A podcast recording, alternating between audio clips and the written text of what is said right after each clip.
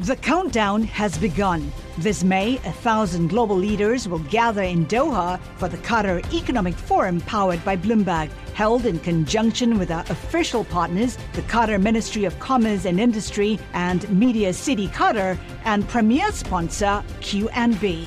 Join heads of state, influential ministers, and leading CEOs to make new connections and gain unique insights. Learn more at QatarEconomicForum.com.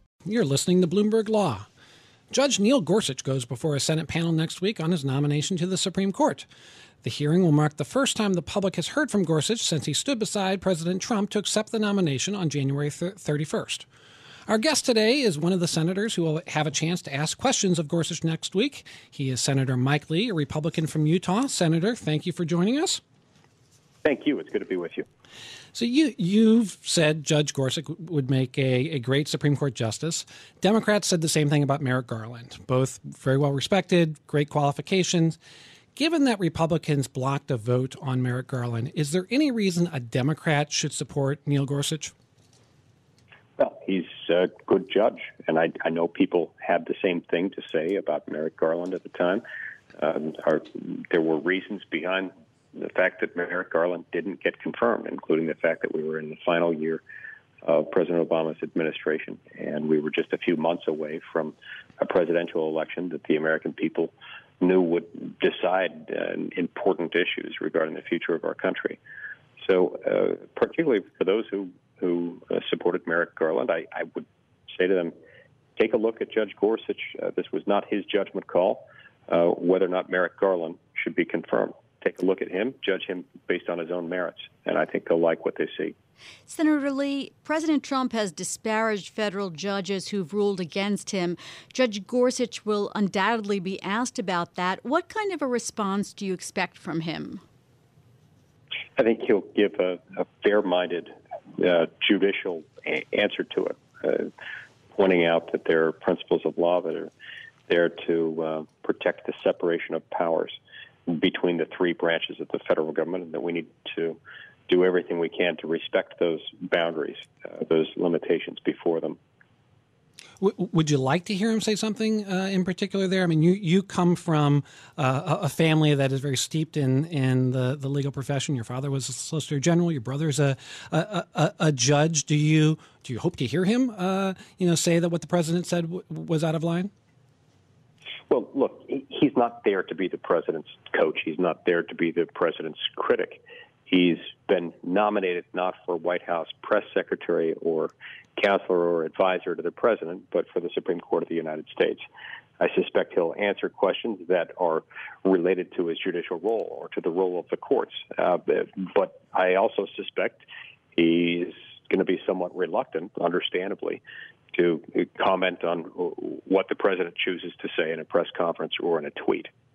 Senator Lee, you've said that there'll be no legislating from the bench with Judge Gorsuch. Will you explain what you mean by that?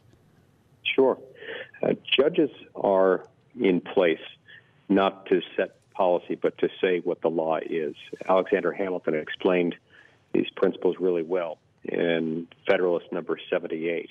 He explained, in essence, that you know you've got the, two political branches of the federal government, the legislative and executive branches. Those are branches where elected officials stand for election or put in office. The, the role of the judiciary is different, and I, I discussed this at length in a book I wrote called Our Lost Constitution. The, the role of the judiciary is to not exercise will, but exercise judgment, meaning decide what the law actually says, what it is that the political branches have done to set policy and then interpret that policy when the words putting the policy in place are in dispute. So, Senator, you know, one phrase I used to hear a lot from conservatives and Republicans was judicial restraint, and I don't think I heard you say it there. But you know, when I, you look back at cases like the Obamacare, uh, uh, particularly the first case, uh, you know, the, the, Supreme Court ruling that struck down part of the Voting Rights Act, um, you know, efforts to knock down gun control legislation. Uh, do do conservatives still believe that the Supreme Court should be exercising restraint? I don't refer to it that way. In fact, I, I refer to this in our Lost Constitution and in a, an ebook I wrote uh, called "Why John Roberts Was Wrong About Healthcare." It, it's not about restraint versus activism. I think uh, judicial passivism or judicial passivity uh, is every bit as bad as judicial activism. In other words, it's it's no better for a judge to refrain from acting where action is warranted than it is for a judge to act where no action is warranted. Both are bad. The judge's job is to decide what the law requires. And in instances where the judge is called upon to invalidate an unconstitutional law, the judge should do so. Uh, without fear of being branded an activist. The judge should be equally fearful of being exceptionally, uh, excessively passive in uh, deciding questions of law before the judge. Senator Lee, Senator Chuck Schumer has said that where Judge Gorsuch is particularly vulnerable is his anti worker, pro corporate record. What's your reaction to that? Uh, if you look through Judge Gorsuch's actual record, if you spend hours upon hours reading Judge Gorsuch opinions, of, as I've done, you'll see that there's no consistent theme in his opinions other than deciding them according to what the law requires. What you'll see is that uh, sometimes it's uh, uh, uh, the the individual who will win. Sometimes it's the little guy. Sometimes it's not. But the the only consistent theme in all of his opinions is a very careful, reasoned analysis of the law, utilizing the tools that judges have at their disposal, utilizing the canons of statutory construction uh, to decide what the law says in a particular case. So I, I challenge people who are making uh, sweeping arguments about his jurisprudence or about what parties he, he would tend to favor to uh, uh, discuss what they actually mean by that, because that's not the Judge Gorsuch I see when I've read his opinions. Uh, Senator, only have about 30 seconds left, but I want to ask you about Roe v. Wade. Donald Trump said during the campaign he would appoint pro life justices who would automatically overturn Roe. Does that description fit Neil Gorsuch? Uh, look, every judge um, is going to state his or her case when going through the confirmation process. I'm not going to represent what any judge going through the process would do when put on the bench.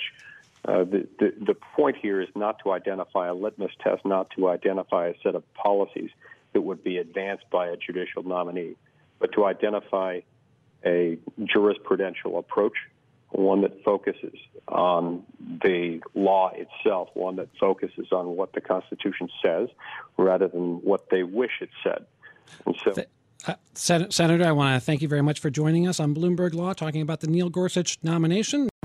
Collaborate for a greener future at the Bloomberg Green Festival, a groundbreaking celebration of the thinkers, doers, and innovators leading the way. From design and culture to technology, science, and entertainment. Hear from inspirational speakers and immerse yourself in climate solutions. July 10th through 13th in Seattle. Title sponsor Amazon. Official airline Alaska Airlines. Get 20% off using promo code Radio20 at BloombergLive.com slash Green Festival.